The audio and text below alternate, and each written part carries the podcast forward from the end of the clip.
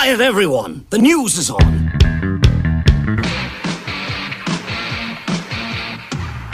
Rush singer and bassist Geddy Lee is going to be releasing his memoir soon. The title of the book is My Effin' Life. Now, Geddy announced a book tour in support of those memoirs. Closest show to us on this spoken word tour will be the Met in Philly. That's November the 15th, one day after the book is released. Speaking of tours, the Foo Fighters announced a stadium tour for next year.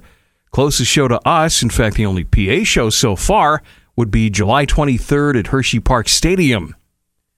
Radar Online says Mariah Carey is allegedly unhappy with Cher's plans to release a Christmas album. See, Mariah's been known as the Queen of Christmas ever since 1994, and she released All I Want for Christmas Is You. But now Cher's muscling in on her Christmas turf by releasing her own holiday album.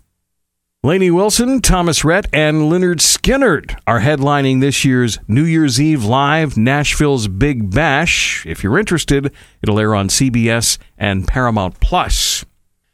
And remember yesterday I told you about a Stevie Nicks Barbie? Well, it's sold out in just one day.